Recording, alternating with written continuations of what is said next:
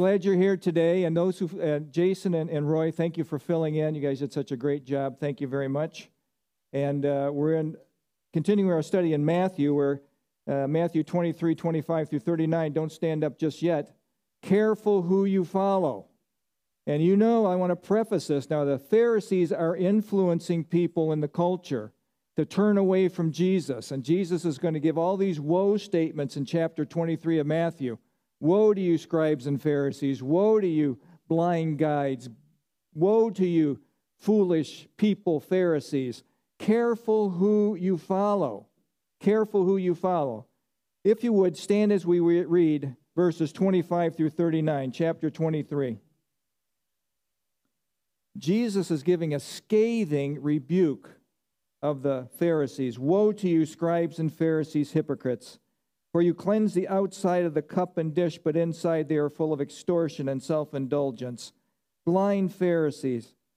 First cleanse the inside of the cup and dish, that the outside of them may be clean also. Woe to you, scribes and Pharisees, hypocrites! For you are like whitewashed tombs, which indeed appear beautiful outwardly, but inside are full of dead men's bones and all uncleanness. Even so you also outwardly appear righteous to men, but inside you are full of hypocrisy and lawlessness. Woe to you, scribes and Pharisees, hypocrites, because you build the tombs of the prophets, adorn the monuments of the righteous, and say, if we had lived in the days of our fathers, we would not have been partakers with them in the blood of the prophets. Therefore you are witnesses against yourselves that you are sons of those who murdered the prophets. Fill up then the measure of your father's guilt. Serpents, brood of vipers, how can you escape the condemnation of hell? Therefore, indeed, I send you prophets, wise men, and scribes. Some of them you will kill and crucify. Some of them you will scourge in your synagogues and persecute from city to city, that on you may come all the righteous blood shed on the earth, from the blood of righteous Abel to the blood of Zechariah, son of Berechiah, whom you murdered between the temple and the altar. Assuredly, I say to you, all these things will come upon this generation. O Jerusalem, Jerusalem, the one who kills the prophets and stones those who are sent to her. How often I wanted to gather your children together as a hen gathers her chicks under her wings, but you were not willing. See, your house today has left you desolate. For I say to you, you shall see me no more till you say, blessed is he who comes in the name of the Lord. This is the Word of God. Our Father, we thank you for your Word. We thank you for this time that you can teach us from your Word things that you want us to know and learn how to navigate through this world that is running from you instead of to you. May we be people of God, representing you as kingdom of God influencers in the culture that is around us. Holy Spirit, fill us with your presence today. We need you more than we need anything in this world. We need a touch from our God. Thank you for this time. In Jesus' name, amen. Please be seated. As you know, the theme of Matthew is Jesus is the promised king. And I hope you remember the setting is the last week of Jesus' life. It is Tuesday of the last week of Jesus' life. He'll be crucified in just a few days on Good Friday. And in, in that long Tuesday that he had, he was confronting the Pharisees, the Sadducees, the Herodians, the scribes. Over and over they were coming to challenge him, and over and over Jesus answered their, their questions, and they're, re, they're rebuking him in front of all the people in the temple area.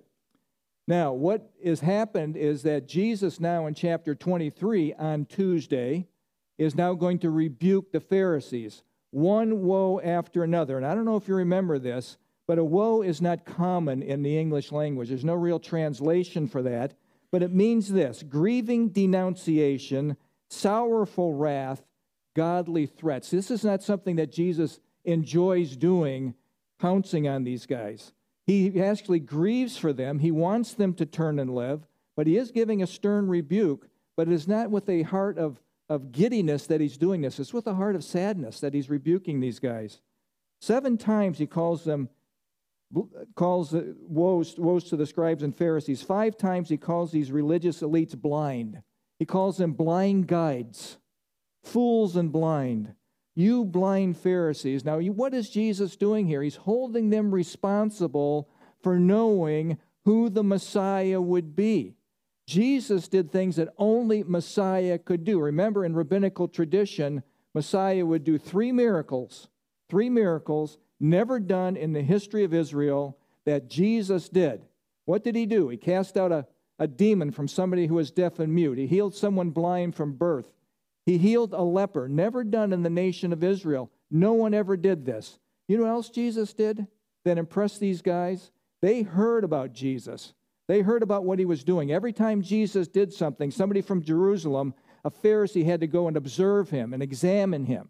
And when they came and examined him, they found what Jesus did. The, the, the eyewitness testimony was overwhelming. Jesus blew the laws of nature away. He healed a blind, he healed the blind man from birth.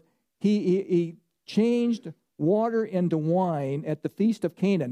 Hundreds of people there. This is a huge wedding feast, and Jesus changed water into wine. That information is then going all over the countryside. The Pharisees examine and find it is true. Jesus walked on water. He multiplied fish into loaves. Remember, two times he did this, one with five thousand, the other with four thousand. And they had women and children in addition to that. That's fifteen to twenty thousand eyewitnesses that saw this feeding of the, of the masses. Jesus changed the laws of nature. And then the big thing, one of the biggest things, I don't know if you remember this, but in Matthew uh, chapter, chapter five or eight or in, in that area, Jesus stilled the storm on the, on the Sea of Galilee. And the disciples woke him up at the back of the boat. Remember, he was sleeping. And they were terrified. But you know what terrified them more? When Jesus said to that storm, "Peace, be still." And they were absolutely blown away when Jesus said that, and the thing became like a sea of glass, and they wondered in that boat at that time, at the beginning of Jesus' ministry, who is in the boat with us? And they were terrified at that stilling of the water. They were blown away. Jesus did impossible things. This was observed by the, by the Pharisees, confirmed by the Pharisees, and then they went in the into a series of questioning, asking him questions. That's what they were doing in the temple. However, they're not trying to get questions to, to elucidate whether he's really the Messiah. They're trying to condemn him all the time. And then finally in chapter twenty-three, Jesus says enough. And he starts talking about them and gives the woes to the scribes and the Pharisees. The nation of Israel will listen to the Pharisees. And because of that, the kingdom will be rejected. The nation will be responsible as well as its spiritual leaders because they followed blindly their spiritual leaders. Sound familiar today? How people follow leaders today blindly. Folks, be very careful who you follow. I'm going to say this over and over in this talk. Be very careful who you follow. Be very careful who you listen to. There's all kinds of blind guides out there that are trying to lead you down the primrose path to destruction. Because they rejected Jesus, the kingdom is postponed. They will not have access to the kingdom. They will have to go through the tribulation period. And then the kingdom will come when Jesus comes at the second coming. They will be dispersed throughout the nations once again. Rome will come, and Rome will destroy Jerusalem. The armies will come. And then a miracle of miracles happened in our world. You know, the Jews all through history have been dispersed throughout the world. Until May fourteenth, nineteen forty-eight, they never had a nation. And Isaiah talks about, in Isaiah chapter sixty-six, eight, that a nation was born in a day. That was a fulfillment of prophecy when on that date, May fourteenth, nineteen forty-eight, the Jewish nation rose up as a, as a people, recognized by the rest of the world. We have some lessons here that I want to talk about before we get into our teaching today. And I would say this. There's, the Pharisees were mesmerizing the people. Don't be mesmerized by this world. Don't be mesmerized by this world system. It's ungodly. Don't allow this world to squeeze you into its mold. Don't allow that to happen. And God holds you responsible, like the nation of Israel, to know what the truth is. You have in your hands here the infallible word of the living God. You have the truth. Jesus said, "Thy word is truth." This is a truth that you have. You judge everything according to Scripture. Everything must line up with this. And I'll tell you this, going along to get along in this culture will not work. Blending with the culture to be safe will not work. believing Jesus is not true. There's more and more people that are thinking this is a fairy tale, and people are dropping out of Christendom, well, alleged Christendom, like like like birds flying and crashing into the ground. I mean, just dropping all over the place. Pretending you are a believer will not work, and believing you can choose your own path to God, which has become very popular today, just choose your own path, that's not going to work. Why? Because Jesus said in John fourteen six, everybody just about has this memorized, I am the way, the truth, and the life. No one comes unto the Father except through me. Well, that's pretty good job, you guys. Very good. It's comforting for me to know that simple belief in Jesus, you know, ninety-eight times in the book of John, the criteria for salvation is believing. And that, that word means more than just mental assent. Remember, we've been through this many times. It means committing yourself to, putting your trust in Jesus as your Savior, as your sin bearer. If you do that, you'll be saved. And if you do that, you'll be called born again. And when you're born again, you're starting on a new journey of life, being conformed to the likeness of Christ. And for the rest of your life, you're on this journey. You're never going to be perfect here. That doesn't happen till heaven. But you are being a, in a process of change. Remember, it's direction, not perfection, so don't get too down on yourself when you slip back. Pick yourself up and start moving again. Now, careful who you follow. That's our theme. In verse twenty-five and twenty-six, careful, God can see your heart.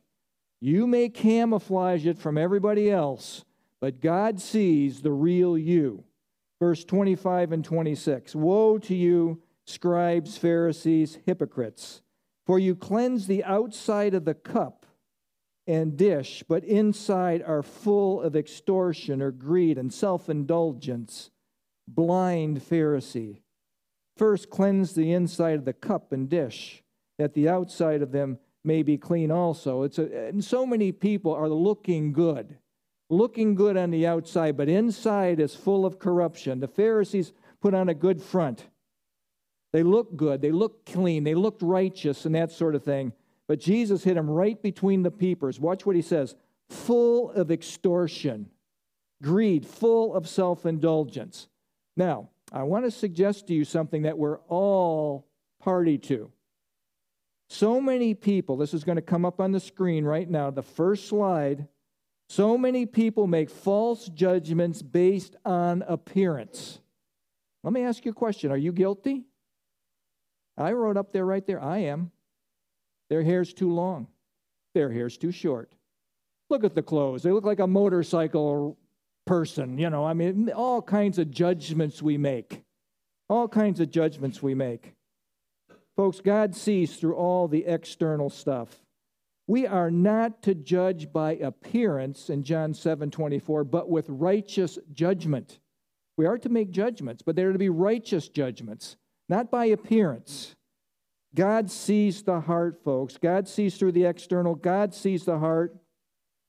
When Israel was going to have a king to replace Saul, when Saul sinned, Samuel was commissioned to go to the house of Jesse. And at the house of Jesse, Jesse brings his sons before Samuel. And Eliab is the first one, the strapping one, the handsome one, the one that looks so kingly. And you know what God says? Do not look at his appearance, Samuel. That's what we do, don't we? Or his physical stature, because I have refused him. For the Lord does not see as man sees. For man looks at the outer appearance. But, oh, folks, the Lord looks at the what? The heart.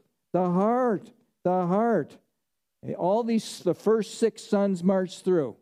He's not the one. He's not the one. He's not the one. And Samuel has to ask Jesse, do you have any others? And Jesse says, yes, the, the young one, the pipsqueak, he's out watching the sheep. fifteen-year-old David was summoned to come before Samuel. And God says this, arise and anoint him, for he is the one. Folks, God sees the heart. God saw the heart of David. David was anointed at age fifteen, and fifteen years later, through all the adversity that he went to, he finally was ready to be a king at age thirty. Careful, folks. Careful. God can see your heart. Verse twenty-seven and twenty-eight, another careful statement. Inner decay can be disguised. twenty-seven and twenty-eight, woe to you, scribes, Pharisees, and hypocrites, for you are like whitewashed tombs. Remember, it just stands out, white, just, just glowing tombs, glittering. They've been painted white, which indeed appear beautiful outwardly, but inside are full of dead men's bones and all uncleanness. Even so, you also outwardly appear righteous to men, but inside are full of hypocrisy and lawlessness. Again, Jesus is just emphasizing again, outward looks great, inward bad news bears, okay? Israel's tombs, when you go to Israel, many tombs are whitewashed. They're painted over. I have a picture of a couple tombs here. You know, it's very traditional. You see these tombs, and these they're, they're, they haven't been painted. They, they look dirty and unkept. And what the Pharisees did is they painted. Jesus is saying you paint your outward part, but inwardly you're still unkept. You're still unclean. That's the message. That, and they got the message because this was very common in the nation of Israel for this to happen. Inside your dead man's bones. Now, this statement you must hear. No one can hide from God. All things are laid bare. No one can hide from God. All things are laid bare. Listen to this. Your excuses cannot hide you. God sees everything. Your justification cannot hide you. Your excuses cannot hide you. And by the way, the darkness cannot hide you. How many times do people try to sneak around in the dark? Nobody's seeing me. Oh, really? God sees everything. Notice this next picture where the, the light is just shining. I hope it comes up. It did. Okay. Boom, the light is shining on the person. That's how God sees. You can't sneak around. God sees everything. Hebrews four thirteen is so telling, folks. Nothing in all creation. Now, nothing means what? Nothing, okay? Nothing means nothing. Nothing in all creation is hidden from God's sight. All things are uncovered and laid bare before the eyes of whom we must give an account. God sees everything. No excuses, no rationalization. You, God sees through all the fluff, folks. He sees through all the excuses. Careful with cleaning on our outside and ignoring our inside issues. Careful. I'm going to ask you a question, and I expect an A-plus on this answer. Okay, so everybody get ready. A-plus. Who? No, no. Who? Jesus or Genesis? You've been with me long enough, haven't you? Who is the greatest whitewashed tomb of all? Say, okay, who said it? Good job, Chris. Yes, Satan. Satan. Be careful, folks. Inner decay can be disguised. And I want to tell you what's happening today. I have another slide here about false prophets. Inner decay can be disguised. False prophets. Here it comes. Thank you, Emma. False prophets. Don't forget that Satan and his ministers are attractive, engaging, and persuasive, using a false construct of love and acceptance. Isn't that what you hear today? Love, love everything. You can do anything you want in your life, but just cover it with love. Live any way that you want. That's a lie. God is love, but love is not licensed, folks, to sin. These congenial prophets, and they look good and sound good, in our pulpits are loaded with talent, charisma, energy. So don't be fooled just because they have a Bible that's thrown up in the air.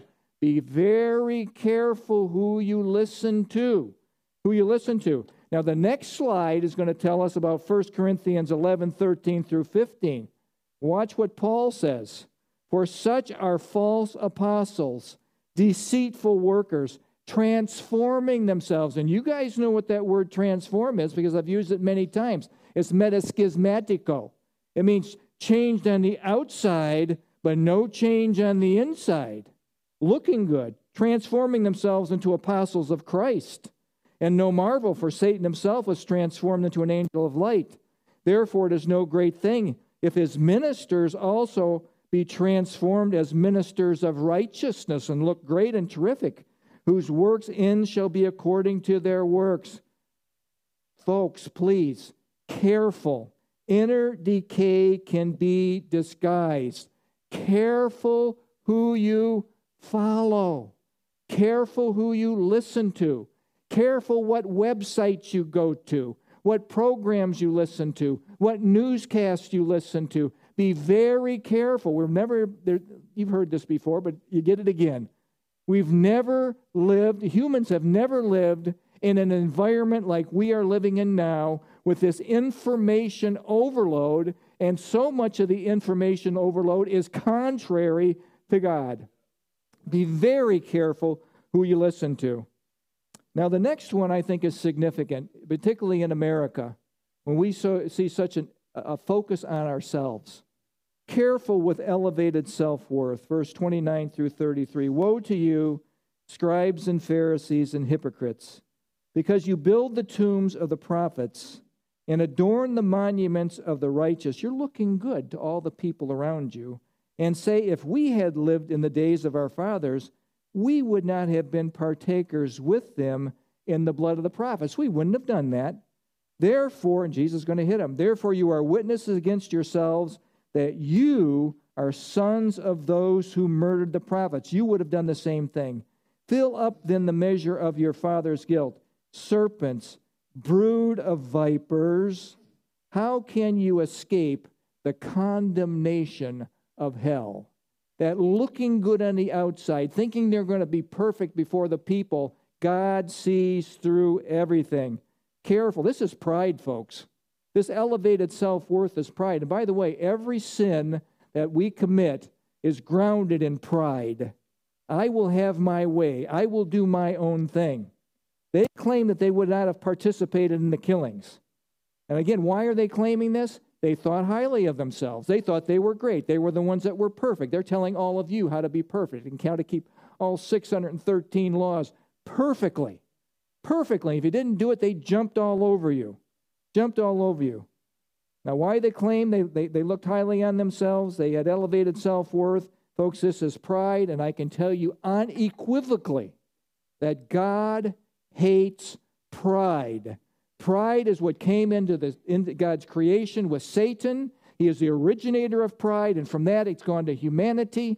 Now, Chuck Missler has a, has a slide, God, the God's hates list. And it'll come up right here. A proud look, folks, that's pride. A haughty eye. A lying tongue. Hands that shed innocent blood.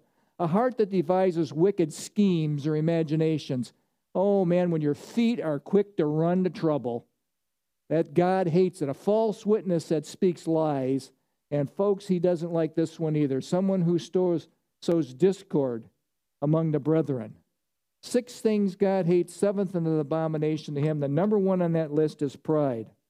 Now, think about your life, because I think this hits each one of us in some way, some manner. For all of us, be the next slide, for all of us with elevated self-worth, Philippians two thirteen is for all of us, okay? Do nothing out of selfish ambition or vain conceit. Do nothing out of selfish ambition or vain conceit, but with in humility consider others better than yourselves. Each one should look not only to your own interests, but also to the interest of others. Doesn't that just hit you? Don't think too highly of yourself, folks. God sees you just as you are. Folks, we need mercy. Just cry out to him. Lord, I, I, I'm sorry. I, I, I've been prideful. I've done what I shouldn't. I, I ask you to forgive me. And it's great that God is so willing to forgive. He is so much more gracious than we are. We hold, we hold resentment. We hold resentment. And in an instant, you confess your sin. It is done in the eyes of God. The Holy Spirit is cautioning every one of us not to be prideful. Whatever you have, this will be the next slide. Whatever you have, whatever we have been given, it's all from God. Let me tell you this. Michael Jordan, the phenomenal, I think he's the best basketball player in the history of the world. I think he's got LeBron beat. I think he's got all, I think Michael Jordan's the guy. Now, Michael Jordan was born with Michael Jordan talent. Now, he did develop it. He had to develop. He had to work. But, man, you can work all you want, and trying to leap from the free throw line, I should have had a picture of this, leap from the free throw line and boom, that thing down. You, you can do that all. You, you can do all the squats. You can jump as high as you want. You can do everything. You aren't doing it. You aren't doing it. God gave that to Michael Jordan. The Pharisees thought everything was about them. Folks, it comes from God. Do not think of, everything comes down from God. From the, what does it say in James? Every good and perfect gift comes down from the Father of lights, who does not change like sifting sand. The Pharisees thought it was all about them, and Jesus sets them straight. You are sons of those who murdered the prophets. You would have done the same thing had you been there. That was your heart. They had elevated self-worth, and they were guilty. All folks need to bow before Jesus Christ. All of us need to bow and say, Lord, I ask you to forgive me. I'm sorry for my sins. I am now your servant. I'm now your slave. I'm a bondservant of the Lord Jesus. I'm a doulos. My will consumed with the will of my master, the Lord Jesus Christ. Verse thirty-four and thirty-six. You're not going to hear this very much either. You guys are in an unusual place here today, because you won't hear this most places on T V, radio. You go to big churches. This isn't a popular subject. Careful, serving Jesus will cost you. It will cost you. thirty-four through thirty-six. Therefore, indeed, I send you prophets, wise men, scribes. Some of them you will kill. Notice, you will kill. This is future. This is what's going to happen to the church once it's established. You will kill them. You will crucify some of them, and some of them you will scourge in your synagogues and persecute from city to city, that on you may come all the righteous blood shed on the earth, from the blood of righteous Abel to the blood of Zechariah, son of Berechiah, whom you murdered between the temple and the altar. See, God sees all. They thought it was secret. Assuredly, I say to you, all these things will come upon this generation. Now hear this. Now hear this. There are so few, so few who will be honest with you and tell you it will cost you to follow Jesus. Hopefully that slide came up for you. Few will be honest with you. Folks, Jesus is God. He knows exactly what is going to happen to his followers and his church going forward. It happened in the beginning, it happened in the in-between, and folks, it's happening today. The church is being persecuted. More on that in just a second. Jesus said, I will send you, God will send apostles, prophets, evangelists, pastor teachers, and what are they going to do? They're going to persecute you. They will kill some of you. You will be, some of you will be scourged. This is not popular. And again, this is not taught, that it will cost you to be a follower of the Lord Jesus. Folks, it's going to cost you and your family. You'll have family members that think you are absolutely wacky tobacco. You got religion. You caught a disease. You caught religion disease. And be careful. It's contagious. We want to spread it to the other members of our family. It's contagious. These guys were all about killing Jesus and his followers, and by extension, they were guilty of the blood from Abel to Zechariah. They had the same mindset as their forefathers. Same mindset. Jesus said that persecution will happen. Many would die for them. Let me ask you a question. Did this happen at the time of Jesus? You bet. You remember the Roman Colosseum. You remember the history of Christians being lit up, crucified, lit up as lamps on the, on the roadways going to the Colosseum. You remember the slaughters that went around in that circus. They called it the circus, the Roman circus. God's people died all the time. Is this happening today? You bet. There are many today dying for their faith. I want to, I want to just take a little segue here. A lot of times you're talking with people, and they will say, religion. They always say religion. Religion has caused more deaths than anything else in the history of the world.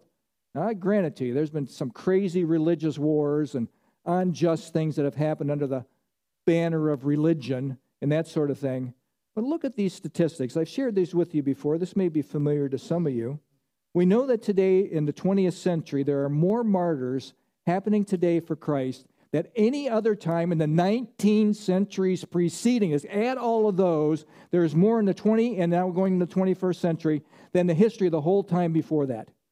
Happening today. See, we're insulated. We're isolated from this. There are people dying for their faith right now all over this world. When atheist communists took over Russia in nineteen seventeen, there was an Orthodox Christian nation before that. When they came in, they started the slaughter. And over, over seven de- decades, they killed twenty million Christians. That was paltry compared to Mao when he had his Cultural Revolution. In nineteen sixty-six to nineteen seventy-six, there was a purging of the land. forty-five to seventy million Chinese were killed. A large number of those were Christians. And by the way, you couldn't purge all the Christians. There's sixty to eighty million Christians in China today. Men of God, men of steel, men beaten, men imprisoned, men dying for their faith, but the church still flourishes. You think this freeway closing down would have stopped them from coming to church? You guys are you guys are great. You guys navigated. You didn't stay home and say, ah, I'm going to go next week when I can go straight there and it's all, you know. You think they would have they would have said, oh, the air conditioning's broke. I'm not going this week. It's going to be a little sweaty in here. No, they, they'll do anything to meet together in the persecuted church. They need one another. They'll meet together, dying for the faith. We know about China and Russia, but I bet you didn't know about this. There was a revolution in Mexico in nineteen seventy-three, a communist rev- re- revolution. It cost the lives of thirty thousand Catholic Christians. And, and there's another one that happened in nineteen thirty-six to nineteen thirty-nine. In Spain, Franco killed one hundred fifty thousand to four hundred thousand Christians who opposed him. That's the history of the world dealing with Christians, real Christians. Now, why did these people die? Why didn't they just go along to get along? Why didn't they just say, hey, I, I can just I can just blend and I can just pretend. I'm, I'm, really, a, I, I'm really a Christian, but I'm just going to say I'm not for right now. Is that okay? Is that okay? The question is this. Now follow me. It's going to come up on the screen. Why did many of these die?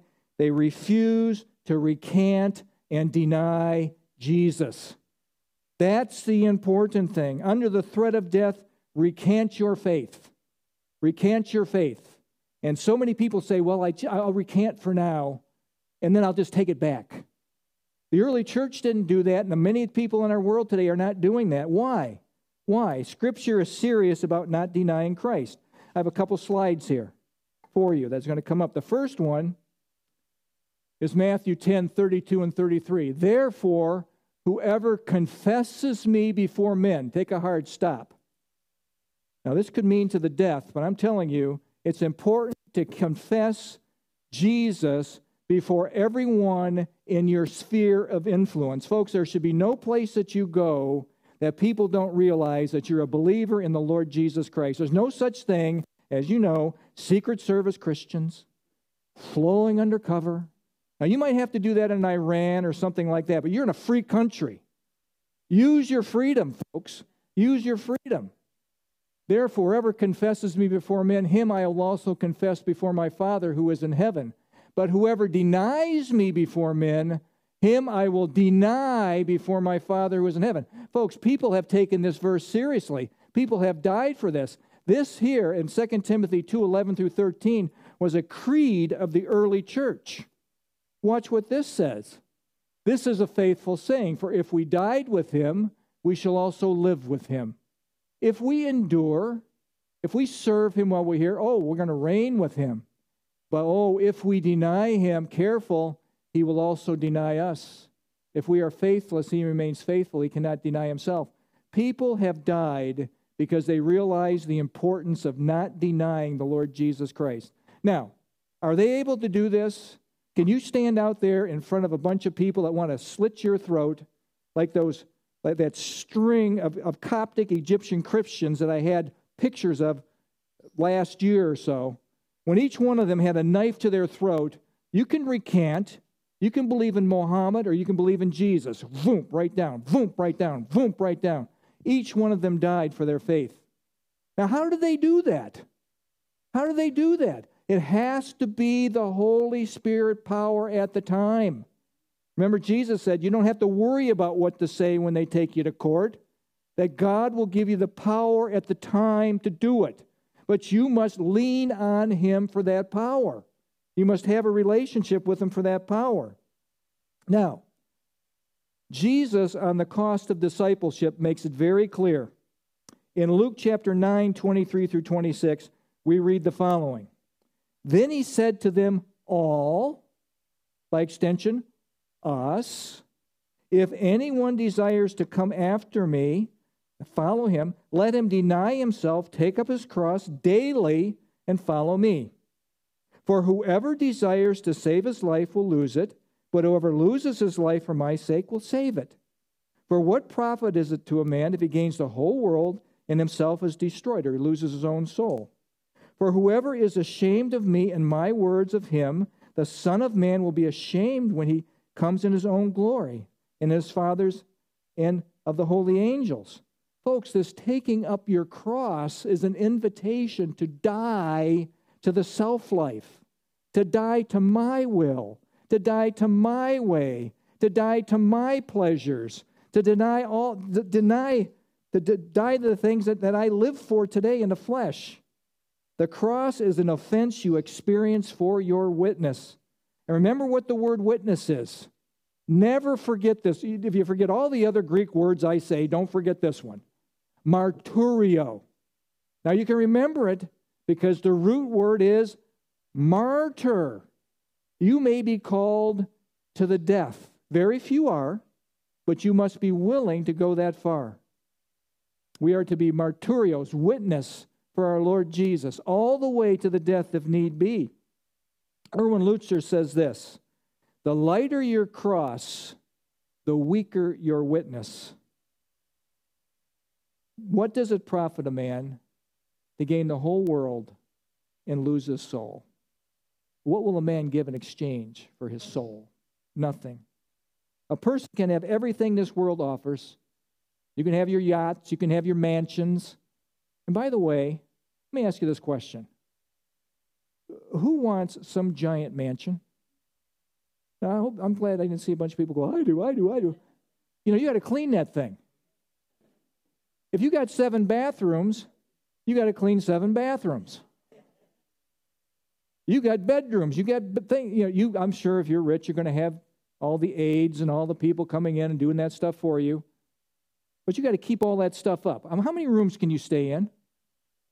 We moved to Marshall. Chris and I moved to Marshall. We've got this great big giant house. Always wanted the big house, big house, big cars. You know, that was when we first came here. And I'm going to get rich in anesthesia. And I'm going to, oh, we're going to be moving on up, moving on up. You know where we stayed in that big house? We stayed in the family room behind the garage, which was about this big. Uh, and the whole time, T V's right here. Kids are all around us. We never went in the living room. Very seldomly we go into the, into the dining room. And the rest of the house wasn't used. We had bedrooms that weren't used. We got out of there quick because that wasn't for us. We were like the Beverly Hillbillies living in that town, weren't we, huh? I had a Doberman running around, and everybody's going, what is this? They had little chihuahuas with little sweaters on them. So I'm in the wrong town. But anyway, I don't know where I'm at here, but you can't take this stuff with you. Pharaohs, okay, this will be another slide coming up, so let me get back into track here. Pharaohs thought they could take this world stuff with them to the next world. You know that. They didn't. You go to the pyramids, you find all this stuff. Their tombs are full of this world stuff. It all stayed here. And there's a little, just a little slide to remind you, you can't take it with you. By the way, you came into this world how? Naked and bare. And they might clothe you in that casket. But, buddy, you're ba- naked and bare. You're going with nothing. You aren't taking any of this world's goods with you. Bill Gates, listen up. You're taking nothing with you. You can freeze yourself like Ted Williams did. You can do whatever you want to try to prolong this. You're going to die and stand before God and give an account of your life. That's an, that's an absolute fact that's going to happen. And, folks, listen to this loud and clear. Only what's done for Christ will last. That's it. Careful, serving Jesus will cost you. thirty-seven and thirty-eight says this, careful, the penalty for rejecting Jesus is awful. It's awful. thirty-seven and thirty-eight. O Jerusalem, Jerusalem. Now remember, he's saying this to the Pharisees and to everybody in the temple grounds. But the Pharisees are influencing. He's grieving the Pharisees' decision to not receive him. And the Pharisees influencing all the people in the temple compound. "O Jerusalem, Jerusalem, the one who kills the prophets and stones those who are sent to her. How often I wanted to gather your children as a hen gathers her chicks under her wings." You get the imagery here, the warmth. "But you were not willing. See, your house is left you desolate. For I say to you, you will see me no more till you say, Blessed, blessed is he who comes in the name of the Lord." Now again, Jesus laments the Pharisees' decisions to reject him. Those woes are grievous woes. He's saddened by people's decisions to walk away from him. Over and over and over, listen to this, God comes to you.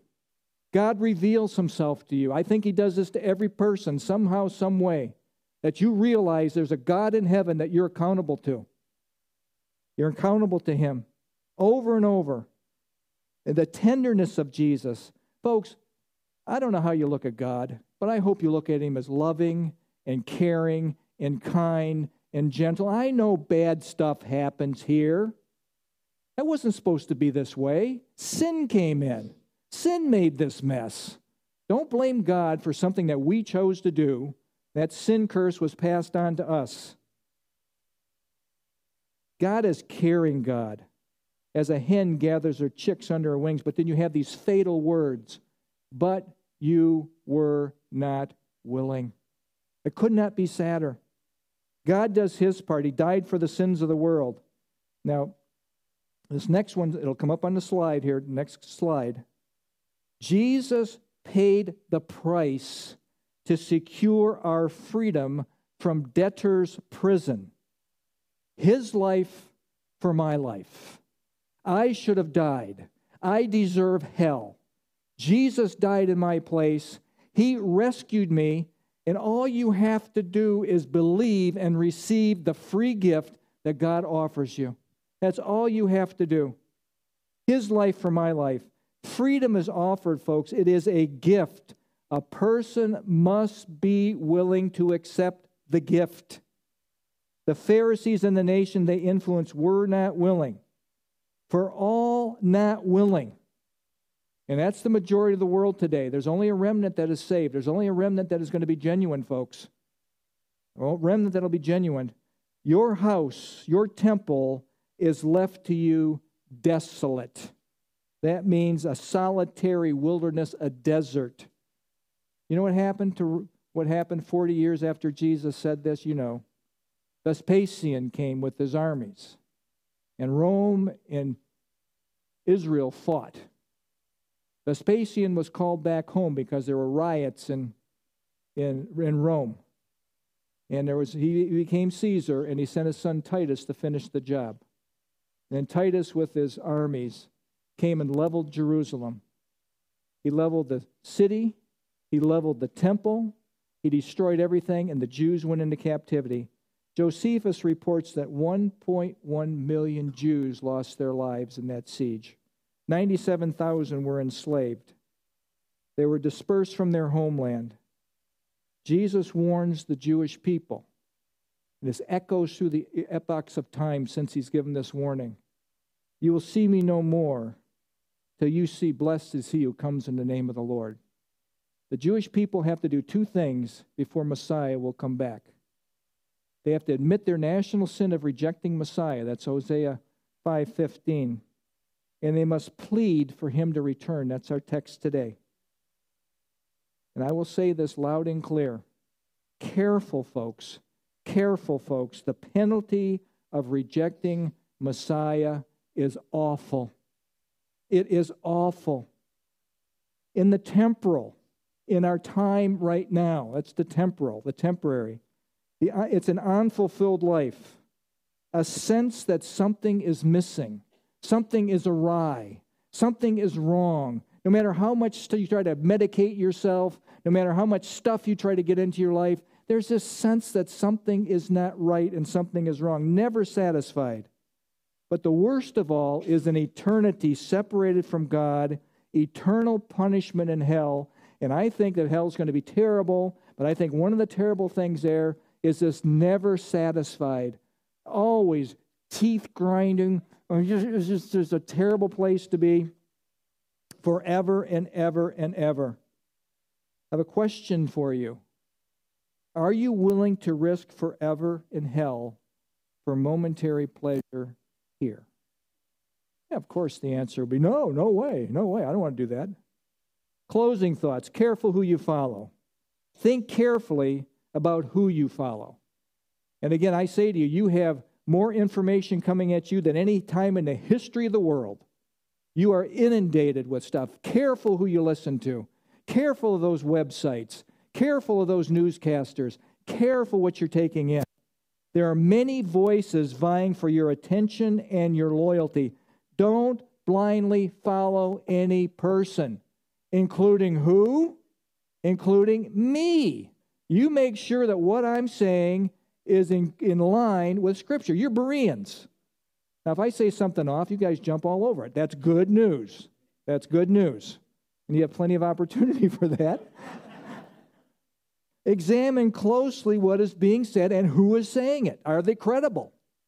Examine their life. Examine and keep examining. And again, the Bereans were good at this. They checked to see if what Paul said was in line with Scripture. Make sure you're examining.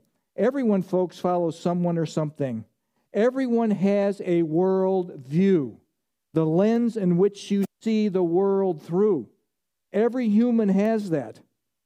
When it comes down to it, there are only two world views, God's view and man's view. And they're, they're quite different. Isaiah fifty-five, verse eight and nine says this.